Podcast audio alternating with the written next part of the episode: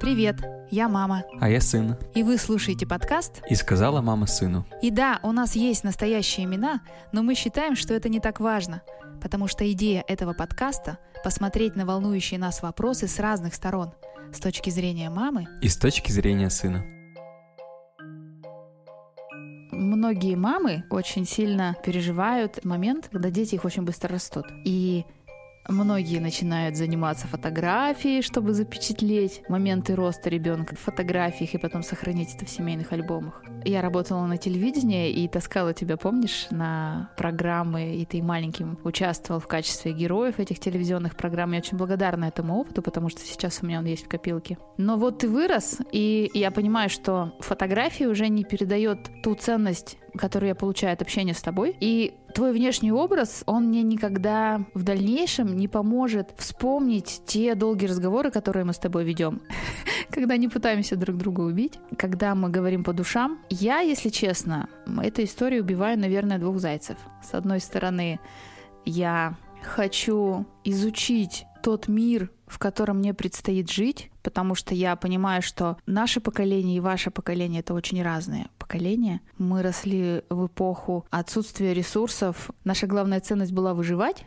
а вы росли в эпоху, когда, в принципе, ресурсы у вас были, у кого-то больше, у кого-то меньше. И во главу угла вы уже ставите какие-то другие ценности. И я понимаю, что то, что для меня является аксиомой, для тебя этим не является. Причем я это обнаруживаю порой с удивлением, и я знаю, что многие родители не обнаруживают этих вещей, и многие родители просто не понимают, почему их ценности, ценности их детей не совпадают. И поэтому, с одной стороны, я хочу вместе с тобой сейчас в этом разобраться, для себя в первую очередь. А с другой стороны, я так же, как когда-то использовала свои телевизионные ресурсы и таскала тебя на телевизионные программы в качестве героя, хочу сохранить в истории наши с тобой разговоры, чтобы потом, когда тебе будет столько же лет, сколько мне сейчас, ты, может быть, их послушал и, может быть, со своими детьми попытался разговаривать уже с позиции не взрослого и ребенка, как часто я, наверное, с тобой общаюсь, а с позиции равного и человека, которому все, что связано с его ребенком, очень интересно. По поводу того, что ты сказала, что общение с равной позиции, ну, я слышал или читал, я уже не помню где, но, в общем, знаю мысль, что дети всегда смотрят на проблем их взаимодействия с родителями и никогда их не повторяют своими детьми. Но уже совершают другие, которые как бы для их родителей были простыми, очевидными, или которые они сами там увидели у своих родителей. Ты знаешь, я тоже об этом читала. Я могу тебе сказать, что где-то да, это так, но это не значит, что если я видела проблемы в взаимоотношении моих родителей, да, или мои с родителями проблемы, то я их никогда не повторю потом со своим ребенком. Ты знаешь, я больше всего мечтала, что уж так, как со мной родители поступали, да, у меня прекрасные отношения с родителями, ты знаешь, но, понятно, была и в различном возрасте, и в подростковом в том числе, и мне казалось, что это очень несправедливо по отношению ко мне их поведение. И мне казалось, что уж я-то так со своим ребенком, ну, никогда не поступлю. И ты знаешь, это не так. Единственный плюс в этом я вижу такой, что я могу эти моменты отслеживать, и либо, если мне это не нравится, ну, пресекать как-то свое такое поведение, либо понимать, а почему тогда родители со мной так поступали? Ты же знаешь мою главную задачу, я же хочу взять приз «Мать года» для тебя, мы все время про это говорим. Я все время пытаюсь быть лучшей версией мамы для тебя. Неосознанно, осознанно, мне все время хочется, чтобы ты мной гордился. И поэтому я порой, как тебе, наверное, кажется, поступаю, может быть, нелогично или неправильно, а мне порой кажется, что ты недостаточно благодарен за какое-то мое поведение. И мы так плавненько приходим к теме честности. И эта честность, эта тема такая, знаешь, очень опасная. И вот еще один момент, по поводу которого я переживала, что мы можем с тобой здесь в разговорах затронуть такие вопросы, о которых, может быть, не хочется говорить. Или очень страшно услышать правду. Ну что поделать? Когда я готовила материал для подкаста, подумала, что каждый выпуск мы можем с тобой обсуждать какую-то ключевую ценность. И вот я выписала на листочек сегодня несколько, ты еще посмеялся, несколько, тут порядка 20, наверное, слов, и предложила тебе выбрать то слово, вокруг которого сегодня будет строиться разговор. И ты выбрал слово «честность». Скажи мне, почему? Дискуссионная тема, на самом деле, плюс мы об этом болтали недавно, по поводу того, всегда ли важна честность, всегда ли это нужно, хорошо это или плохо, когда это хорошо, когда это плохо, можно ли быть немножко честным или слишком честным. Мне показалось, что будет интересно об этом поболтать снова. Мы с тобой говорили о следующем. Наш с тобой дедушка, он депутат земского собрания, и я, когда про него рассказываю, я говорю, что он такой патриот и такой правильный, что даже тошнит порой. Ну, нельзя быть таким правильным. То есть вот, чтобы, чтобы вы понимали, насколько это человек порядочный и правильный. И в своей жизни он очень часто ориентирован больше даже во мне, чем на семью. То есть он всего себя тратит на работу, он работает в школе преподавателем, тратит себя всего на детей и на то пространство, в котором он живет. Он живет недалеко от города Перми, в поселке городского типа Сылва. И уже несколько лет он является депутатом Земского собрания. И вот я рассказывала тебе историю о том, как дедушка мне позвонил и попросил помочь. Суть в следующем. Являясь депутатом Земского собрания, это такая должность, она с одной стороны выборная, но с другой стороны она бесплатная. То есть он бесплатно выполняет общественную деятельность. Он отстаивает интересы своего поселения в администрации, обсуждает различные проблемы и достаточно много личного времени тратит на эту работу, при всем при этом формально и юридически не получает за это никакую зарплату. То есть он ездит на своей машине, тратит свое личное время только потому, что он хочет сделать мир, в котором он живет лучше. Если вкратце, то возник некоторый конфликт между депутатами Земского собрания Пермского района и администрацией губернатора. Сейчас они выбирают главу района, и у депутатов Земского собрания есть один кандидат, которого они хотели бы видеть, но администрация губернатора настаивает на том, чтобы кандидатом был их человек. И тогда дедушка с другими депутатами голосует против этого кандидата, которого предлагает администрация. Администрация же, в свою очередь, голосует против кандидата, который которого предлагают местные депутаты. И вот сейчас такая ситуация, что главы района нет, нашла коса на камень, никто не хочет уступать. И вот дедушке приходит письмо от э, антикоррупционного отдела. Анти антимонопольная служба? Нет, коррупция. Его обвинили в коррупции. Нашего дедушку обвинили. Я не помню, том, как им занимается. Ну, в общем, он получил письмо, в котором его обвиняют. Вячеслав Иванович, вы, батенька, коррупционер. А вот смотрите, вы указали, что э, величина вашей комнаты 20 с половиной метров, а она у вас 21 метр. А потом вы указали, вы потратили здесь, допустим,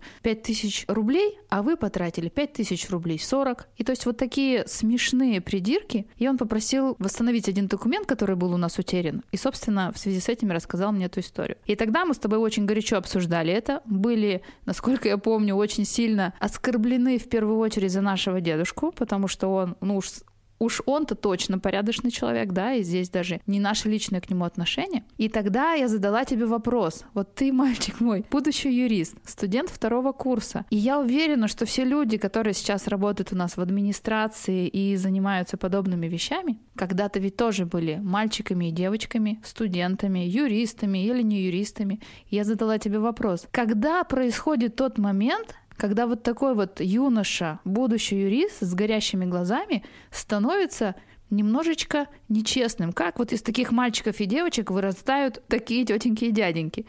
Мне кажется, что это все происходит постепенно. То есть вначале ты об этом вообще не думаешь, что кажется, что кто-то хороший, что-то плохое, все такое черно-белое. А потом, когда ты попадаешь, возможно, в какую-нибудь похожую ситуацию, когда у тебя, допустим, есть возможность как-то схитрить немножечко совсем, ты начинаешь немножко хитрить, потому что, ну, это выгодно.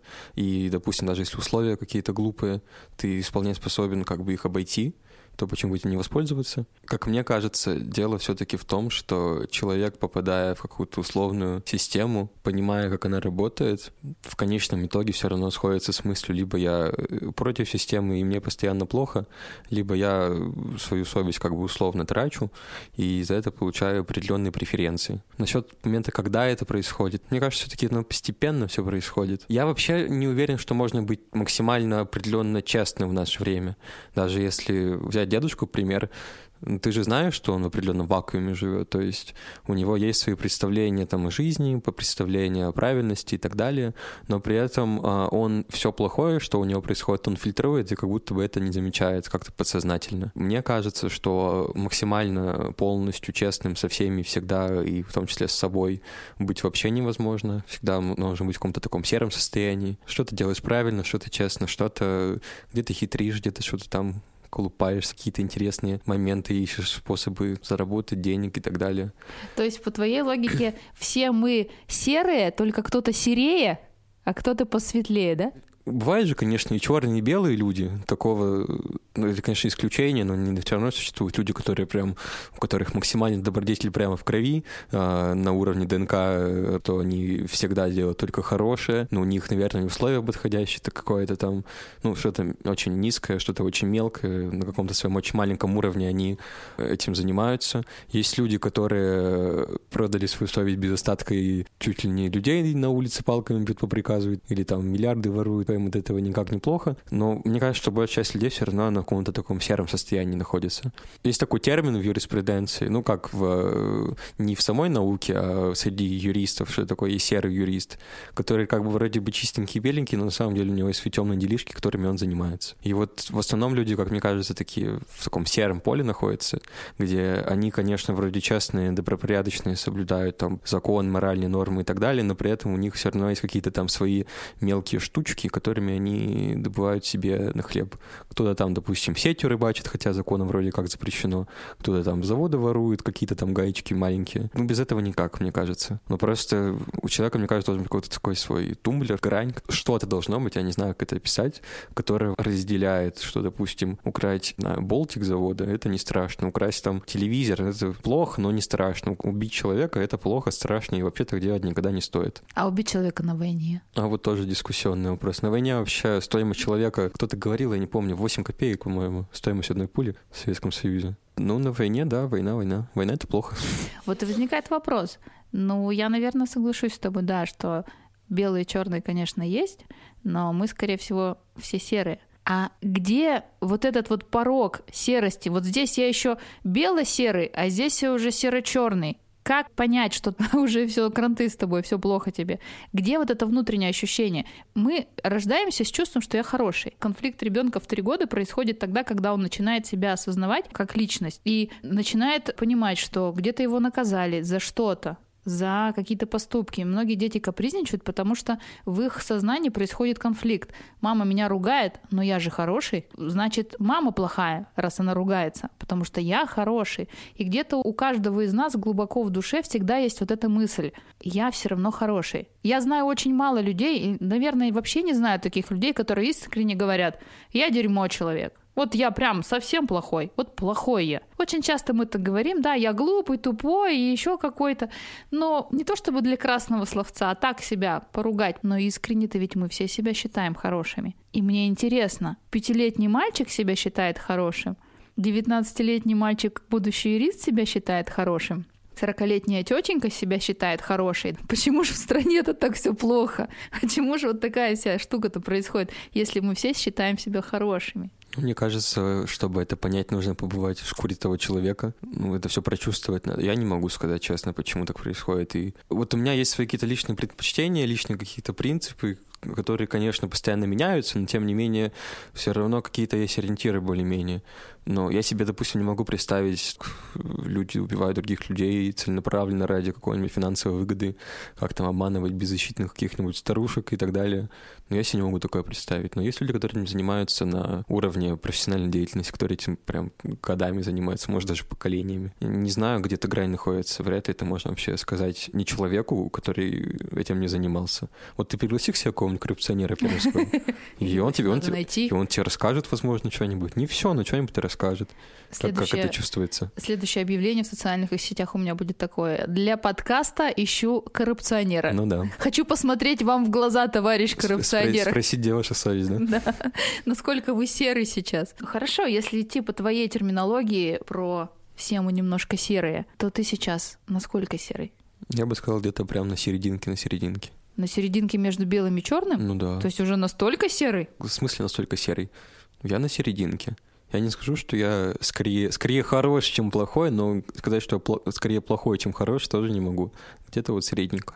Как-то есть, так. есть в твоей жизни случаи, ну, если не хочешь детально, можешь не рассказывать, да, все-таки услышит вся страна о том, что ты мне сейчас скажешь. Но если в твоей жизни случаи, когда ты совершал нечестный поступок, ты прям помнишь, я совершаю нечестный поступок. В каком плане? И, что, и чтобы мне было стыдно или чтобы не было стыдно? Это важно. О, А то, есть... есть у тебя бывали случаи, когда ты совершал нечестный поступок, и тебе было не стыдно? Ну да, конечно. И ты совершал нечестный поступок, и тебе было стыдно. Про оба расскажи. Когда я совершал нечестный поступок, и мне не было стыдно, я пытался списывать на ЕГЭ. Пытался, это потому что у меня ничего не вышло, потому что те шпоры, которые я подготовил, они не были актуальны. Но мне абсолютно не стыдно, потому что объективно система работает так себе. Объективно это то, что, по сути, очень сильно повлияло на мою жизнь. То есть я мог вообще вполне не попасть на бюджет, оказаться в ПТУ имени Славянова кого-нибудь. Правда, я пытался, ничего не, ничего не вышло. Я как бы сам написал по своим знаниям, написал хорошо, поступил все хорошо. Но можно сказать, что я схитрил, и мне было абсолютно не стыдно, потому что я понимал, что для меня это очень важно.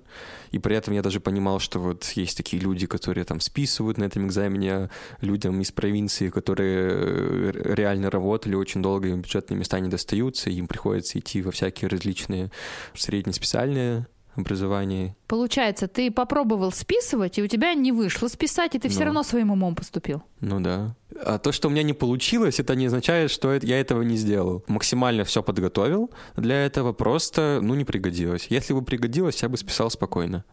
А, нет, один раз был. Я одну дату по истории в книжке увидел, и все. То, что у меня не получилось, не означает, что я не совершил этот поступок. Это, ну, не выгорело. Окей, получается, что ты можешь совершать, гипотетически сейчас, да, ты можешь совершать нечестный поступок, и тебе за него не стыдно том случае, если тебе это очень выгодно. То если это для тебя жизненно важно, как-то необходимо максимально, то ты, скорее всего, это сделаешь, и даже тебе стыдно не будет.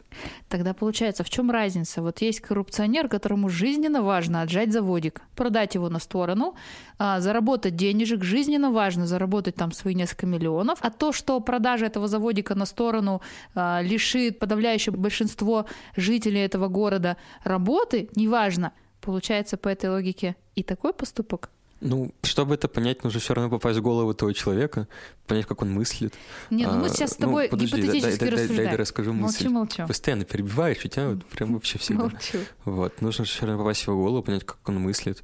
То есть я, ну, я понимал, что если я там что-то очень сильно спешу, то объективно кто-то, кто больше, чем я готовился, потому что в ЕГЭ объективно, что пишет на баллы не тот, кто умный, а тот много готовился, что вот он, допустим, может не попасть. Я это понимал мне я был важнее, чем тот другой человек. В такой ситуации на самом деле тоже двоякое отношение. С одной стороны, человек понимает, что он оставит там без работы, без средств существования очень большое количество людей, но с другой стороны, э, возможно, если он этого не сделает, то он сам останется без средств существования и так далее, потому что он кроме как воровать ничего не умеет. И ну, у меня на самом деле в этом плане есть одна позиция. Сферы богатства — это плохо. Вот все люди из списки Forbes для меня враги. Э, я не, вообще не понимаю, зачем нужно такое большое количество денег, если ты сам их, сам их честным трудом не заработал. Ну, ну честно, честно, С честным, конечно, это громко сказано, но просто сам их не заработал. То есть, если у тебя очень много денег, а что будешь с ними делать, с таким большим количеством? Слушай, у тебя просто их нет, поэтому ты не знаешь, что ну, с ними делать. Ну, это тоже, но все равно, что тебе с таким большим количеством делать? Почему тебе обязательно кататься на самой крупной яхте в мире? Почему там не на второй по, по крупности или там не, не на третьей? Почему именно на самый-самый большой. Это Почему? знаешь, как у что? песни Слепакова, чтобы не выделяться из своих. Не выделяться из да, своих? Да-да-да. Чтобы ну, из массы Так если бы никто да, не катался на самой, на самой большой яхте, наверное, бы вообще никто не катался, да? Слушай, ну мы сейчас с тобой вещи обсуждаем, которые нам никогда не понять. У нас ну, да. никогда с тобой, наверное, не будет такой большой, самой большой в мире яхты. Я про другое сейчас. Получается, ты сказал, я никогда не могу понять, что будет в голове у коррупционера, пока туда не залезут. Мы, я надеюсь, туда и не залезем, и такими людьми не будем, и ты не будешь. Мы сейчас гипотетически с тобой обсуждаем ситуацию. Получается, я никаких претензий на минуточку, мы просто обсуждаем. Вот получается, мальчик, который списывает а, на ЕГЭ для того, чтобы поступить в ВУЗ на бюджет, он умный мальчик, да, но он реально переживает, что он может не поступить, ну, потому что большой конкурс. И он подстраховывается, готовит себе шпаргалки, чтобы списать. Он, конечно, не списал, но если бы у него такая возможность была, то он бы списал. Вот тут уровень как бы честности, да, поступает нечестно в личной выгоде. И другой масштаб большой какой-то дядька совершает там какое-то нечестное дело, да, от этого страдают там куча мелких людей, которых он даже не знает и в глаза их никогда не увидит. Но ему тоже это выгодно очень. И мы с тобой пришли к вопросу, что здесь речь идет о личной выгоде. И ты сказал, мне это очень нужно было поступить, да, и тогда я готов был на маленькую нечестность. Коррупционеру гипотетически в голову не залезаем, тоже очень нужно. Мы не знаем причины, по которой ему очень нужно было, например, продать тот заводик. И он тоже так поступает. В твоем случае ты лишил места какого-то другого мальчика. Хорошо, допустим, если бы ты списал и поступил нечестным путем. В его случае масштаб просто другой. Он там оставил без работы целый поселок, к примеру, да, разрушив градообразующее предприятие. Чем вы отличаетесь? Гипотетически, не ты, Ну, а понятно, какой-то понятно. мальчик и какой-то коррупционер. Не знаю даже, чем отличается на самом деле. Мне кажется, больше человека зависит. То есть я понимал, что я делаю плохой поступок, но мне очень было нужно. Возможно, кто-то даже не понимает, что э, отжимая завод, э, он оставляет там очень много людей, как ты сказала, без средств существования. Слушай, мне кажется, все понимает. Ну, он тоже ведь не глупый мальчик. Большой просто. Ну, знаешь, тебе скажу, что э, Уровень очень много людей, которые кажутся нам не глупыми, потому что они взрослые, на самом деле такими не являются. Это, наверное, уровень серости, понимаешь? Здесь уровень серости один. и Я лишил места другого толкового мальчика из глубинки. Там уровень серости другой. Я просто лишил целый поселок заработка. Тут про количество серого окраса в человеке, скорее всего, но по большому-то ведь счету. Вот так вот, если честно разобраться, положа руку на сердце, это же, по сути, одно и то же. Возможно, можно так сказать. Вот и возникает вопрос, когда начинается переход на эту скользкую тропинку нечестности? Не в тот ли момент, когда ну, мальчик, да, или девочка совершает свою первую нечестность, которая на первый взгляд, ну, по большому счету-то никому особо не вредит. Господи, уровень вреда-то здесь такой условный вполне. Но мы же с тобой пришли сейчас в разговоре к тому, что, в принципе, и здесь, и с заводом нечестность одинаковая, объемы разные, да, но нечестность-то одинаковая. Обманул ты одного человека или обманул ты миллион человек? Какая разница? Мне кажется, дело именно в масштабе. То есть есть- убить одного и убить миллион — это совершенно разные вещи. Да.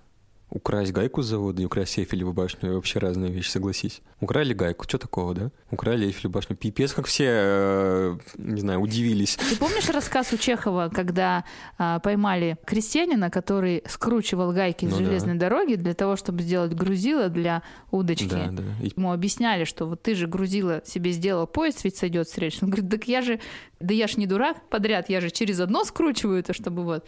Но про уровень честности я сейчас не ищу в разговоре с тобой правильного и неправильного ответа. У нас с тобой дискуссия. Мне на самом деле самой очень интересно, потому что, если честно, я не знаю ответа на этот вопрос. Когда это происходит? Когда твоя маленькая нечестность допустима, а когда это уже становится каким-то преступлением. С этого же все началось.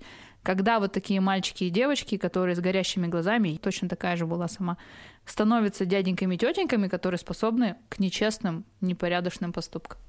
Не знаю, что тебе сказать, сам не знаю. Ну, ты меня спросил, я тебе ответил все, что э, в голову вообще пришло насчет этой гайки. С одной стороны, конечно, это вполне возможно реальная ситуация, гипотетически реально возможно. Но это все-таки притча, в первую очередь. Задуматься. Ну ладно, окей. Поступок, за который э, тебе не стыдно, но который ты считаешь нечестным, ты озвучил. А теперь расскажи про историю, когда ты сделал что-то нечестное, и тебе за это было прям стыдно. Но я вот могу вспомнить одну вещь. Вот вы мне в детстве, прям когда я был очень-очень маленький, там лет 5-6, наверное, давали там по 10 рублей в неделю, по-моему. Даже тогда, как бы, ну, это было нормально так на мороженку, то есть две недели подождал, у тебя как бы мороженка есть. Но как бы с другие ребята по, по мороженке себе каждую неделю покупали, а тебя почему-то раз только две недели. Ты такой, как-то несправедливо. И я, ну, как ты помнишь, наверное, я иногда вытаскивал деньги из кошельков. Нет, я не помню. Не помнишь? Я даже не знала этого. Ты, в смысле, не знала. А, из копилки я вытаскивал мелочь, точно помню. А, Ну, не из кошельков. Ну, ну, из копилки, значит. Из Из- копилки, Из копилки наверное. вытаскивал мелочь, и вы меня с отцом еще спалили, и ты наигранно плакала потом еще 15 минут. Я не помню Ты эту не- А я прекрасно помню. Значит, она тебя задела. Она меня задела, Ну-ка и мне, расскажи, и мне я, было я правда не помню. Ну вот, ну я был вот ма- маленький, получается, и 10 рублей в неделю это очень мало. И я помню, вытаскивал вот из копилки отцовской, были 10 Он, он любит монетки. у нас э, монетки, допустим, 10 рублей или 5 рублей, просто все, что попадается, сразу же складывать в Да-да-да-да-да. копилку. Ни, ни на куда-то, ни на что-то, а просто так. Да-да-да.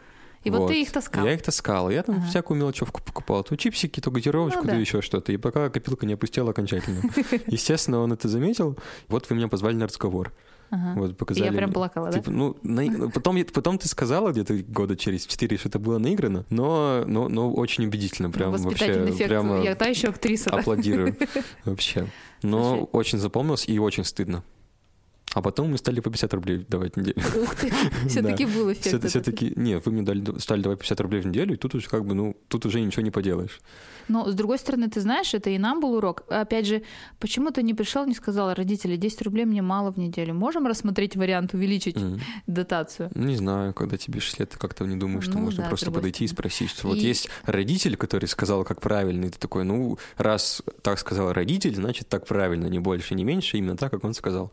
Ты как-то не думаешь, что взрослые тоже могут что-то не заметить, не ошиб- ошибиться и так далее. Когда ты маленький, тебе кажется, что ты маленький глупый, а все взрослые такие большие, умные и так далее. Слушай, у меня есть похожая история. Вот я, наверное, так же, как ты. Я не помню, чтобы я так наигранно плакала, но раз ты запомнил, значит, эффект был. Я уверена, что мой папа тоже не помнит эту историю, но я ее очень хорошо помню. Сейчас опять начнешь говорить, вот ты мне зачем про голодные годы рассказываешь. Ну да, были в моем детстве и голодные годы, когда а, не было продуктов в магазине, выдавали все по талонам, и я вообще не представляю, как родители нас кормили. Мне было очень обидно, когда папа с зарплаты покупал килограмм яблок, яблочки мелкие, может быть, порядка 6 или 7 яблок, самые красивые и ровненькие доставались моему младшему брату, а мне, конечно, по остаточному принципу, меня это жутко обижало. Я вообще не понимала, почему ему красивое яблоко только потому, что он маленький. Но не суть, не об этом разговор. Сейчас меня это уже не парит, но я помню свое ощущение того времени, как мне было обидно. Почему он заслужил только потому, что он маленький. Может быть, именно поэтому я не очень люблю сказки и художественные произведения типа Гарри Поттера, который крутой только потому, что он такой родился. Я считаю, что каждый человек может стать тем, кем он хочет, если он будет прикладывать к этому усилия. Но разговор про другое. И вот в те времена самое лучшее, что мы получали, это яблоко с получки. Да, раз в месяц покупали яблоки, и в течение трех или четырех дней мы по яблоку с братом получали. Конфеты — это вообще такая редкость. На Новый год подарки. В общем, сладости не было. Но ты сам понимаешь, да, как в этом в детском возрасте хочется сладкого. И практика у родителей была такая, у моей мамы особенно. Какие-то полезные, важные штуки, ну, для меня полезные, интересные, вкусные, она всегда прятала. Э, Стоял у нас шкаф, а на шкафу эмалированная посуда, которую, когда мне было 10 лет, мне говорили, что это мне в приданное. И я прекрасно знала, что какие-нибудь ништяки мама прятала в эти кастрюли и чайники, которые просто стояли наверху на шкафах. И вот было мне, наверное, лет 11 или 12 уже даже, ну то есть я уже достаточно взрослая была, не шестилетняя. И было как-то очень грустно, и вот это начинается такой подростковый возраст, когда у тебя гормоны скачут и настроение прыгает от эйфории до депрессии. Зачем-то я полезла в эти кастрюли искать какие-то ништяки, думаю, ну может что-нибудь найду. Я не знаю, зачем я это делала. И я нашла в одной из кастрюль килограмм конфет, как сейчас помню, лимончик. Это такая шоколадная конфета с бело-желтой помадной начинкой, самая дешевая, ни трюфели далеко и ни маски. Я не знаю, возможно, накануне был Новый год или еще какой-то праздник, но то есть у нас конфет дома не бывало просто так, вот только под праздники. И я понимаю, что это под что-то, но не могла никак удержаться и одну конфетку стащила. Через неделю или две снова у меня депрессия. Я знаю, что мне поможет, и я залажу на шкаф и снова тащу одну конфетку. И так незаметно для себя я, наверное, половину пакета, если не большую часть, вытаскала. Но когда ты таскаешь по одной конфетке, это уже незаметно, да, так же, как ты монетки таскала. И вот в какой-то момент, я помню, папа, папу я очень сильно уважала и боялась, боялась не в смысле наказания, а боялась его разочарования во мне. Я просто помню момент, э, что папа приходит ко мне в комнату с этим пакетиком изрядно исхудавшим конфет и спрашивает меня, ну, типа, это же ты? Ну, потому что брат слишком маленький для того, чтобы туда залазить. Нет, не отвертеться, это не кошка и не брат. Я признаю, что это я. Я не могу ему объяснить, что я это делала по одной конфетке на протяжении, наверное, месяца или двух, да, и потому что у меня вот сейчас такое непонятное состояние, в котором я сама-то не могу разобраться. Но папа тогда меня так сильно пристыдил, сказал, что ну что, ты типа сожрала все конфеты, которые мы там на какой-то праздник или, может, кому-то на подарок, и он мне отдал остатки этого пакета. Доедай. Это было самое ужасное, что могло бы быть, понимаешь? Это, я эти конфеты не съела, мне кажется, они у меня протухли в шкафу. Ни одна из них мне не лезла больше в горло. Настолько мне было стыдно. С одной стороны, я, ну вот я понимаю, что это плохой поступок, но с другой стороны, такое непреодолимое желание съесть что-то сладкое — Потому что мы тогда карамельки делали из сахара и воды, или вообще брали, берешь, я сейчас скажу тебе секрет, ты так не делай больше дома, как я. Мы брали сметану, сахар, и если это все варить, получается сначала ириска, а потом карамелька. Ну, вот такая твердая очень. А если сахар с водой в ложке над газом держишь, то он превращается в леденец, а потом ходишь и ложку сосешь вот так вот. Вот это все наши сладости были. Поэтому я эти шоколадные конфеты никогда не забуду. как они у меня протухли в шкафу, я их не съела. Мне очень стыдно за этот случай. Не знаю, чему меня эта история научила. Тебя история с копилкой научила чему-то? Не сказать, что это, знаешь, как а, раньше было в мультиках, то есть там начало, там а, завязка, кульминация и в конце мораль. Да. И там как бы, ну, это делать плохо, сидите такие, понятно. Но такого не было, что я такой, все, это нельзя никак, вообще ничего. Но как-то вот, как ты сказала, на уровне какого-то естественного отторжения, что ты вот ни одну конфетку не съела, вот я, по-моему, ни разу больше из копилки, как минимум, это не таскал точно ничего. А мы тебе потом свои копилки купили. Ага, так я докидала копейки. Чего мне там оттуда было вытаскивать? Как ты уже начал договариваться? Ты знаешь, мое глубокое убеждение, и я вот даже пока готовилась к сегодняшнему разговору, себе тезисы какие-то записывала, я считаю, что подавляющее большинство конфликтов возникают из-за плохой коммуникации. Все можно обсуждать ротом, как я люблю говорить. Потому что вот если бы ты тот шестилетний, да, смог объяснить родителям, что мне не хватает 10 рублей, Господи, 10 рублей это не те деньги, из-за которых стоит ссориться или что-то тебе там доказывать, да, то есть мы могли себе позволить давать тебе 20 рублей в неделю, к примеру. Если бы я смогла папе своему объяснить, что вот эта конфета, да, которую я вытащила три недели назад из пакета, что она заглушила какую-то мою душевную боль, что я там на стены лезу из-за того, что я не понимаю, что происходит с моим организмом, с моим телом, я же подросток, а раньше с нами вообще это ничего не обсуждалось. Может быть, он и не так отнесся бы к этому поступку, который в его глазах выглядел как а, дочь эгоистка, которая наплевала на всех и тупо сожрала все конфеты. Хотя у нас всем по кусочку, остальное на завтра основная политика. И может быть, если бы мы все эти вещи обсуждали, у нас не было бы а конфликтов, а б каких-то обид потаенных и, и недопониманий, которые с нами идут всю нашу жизнь. Мне очень нравится фраза «Каким бы вы ни были потрясающим родителем, вашему ребенку в 40 лет всегда будет что сказать своему психотерапевту». Поэтому я и хочу, может быть, вот так в формате подкаста обсуждать с тобой вот эти вещи, не какие-то терки личные, не какие-то проблемы бытовые, которые возникают, они у нас возникают, и мы с тобой бывает и ссоримся, и это нормально, считаю, а обсуждать все эти вещи на уровне каком-то более высоком, что ли. И, может быть, наши разговоры кому-то помогут. А я вот себе, кстати, записала честность в скобочках справедливость, потому что мне кажется, что эти два понятия, они, честность и справедливость, они идут неразрывно. Ты иногда можешь поступить нечестно, но справедливо.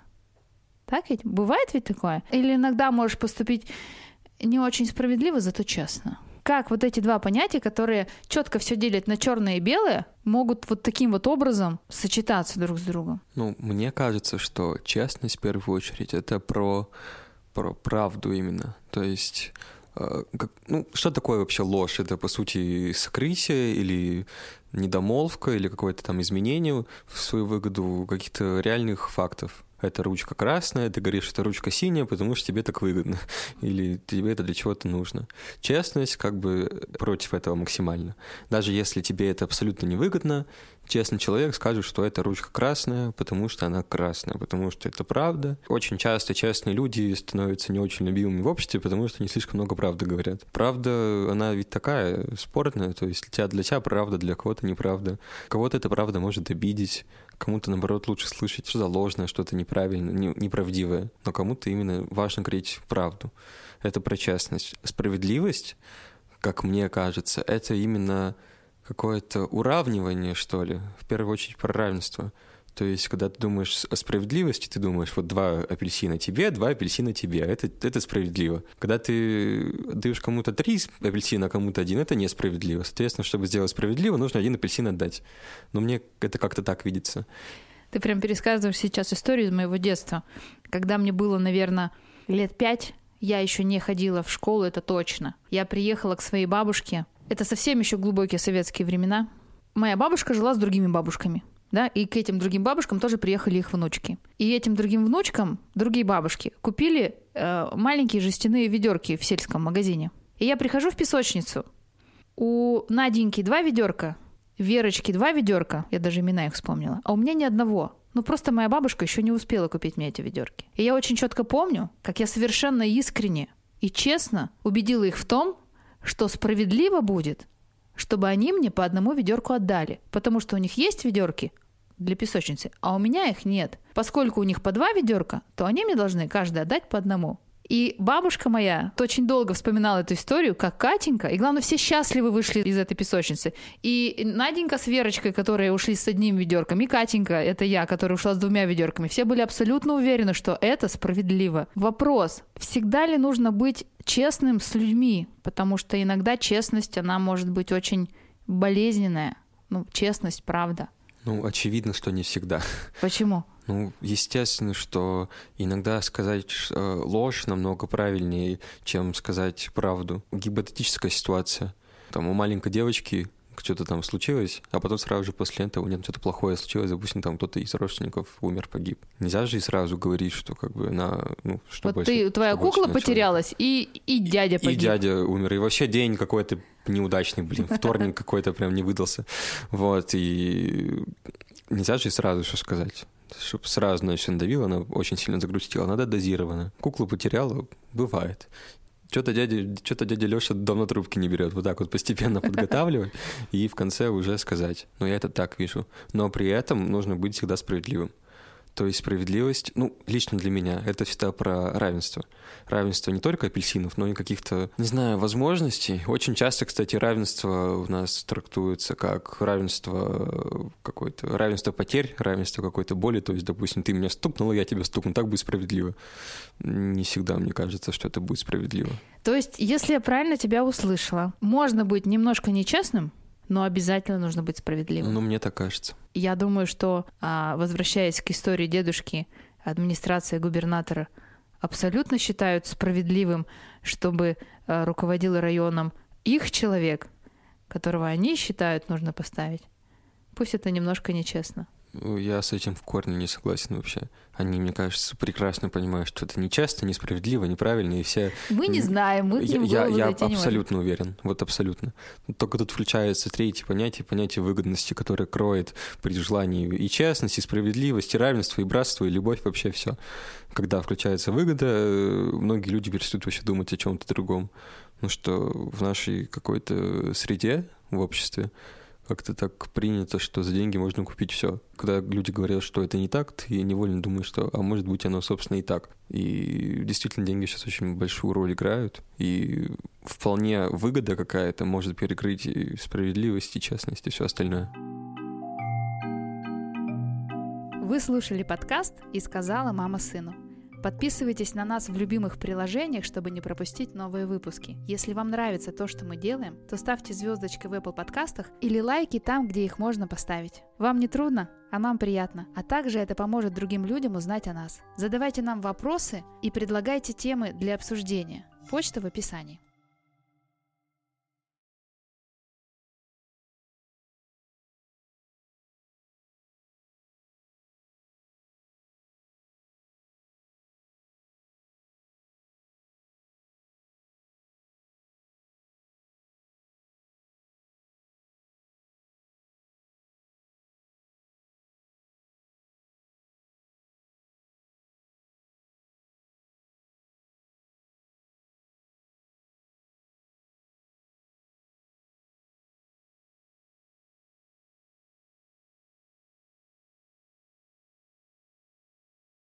you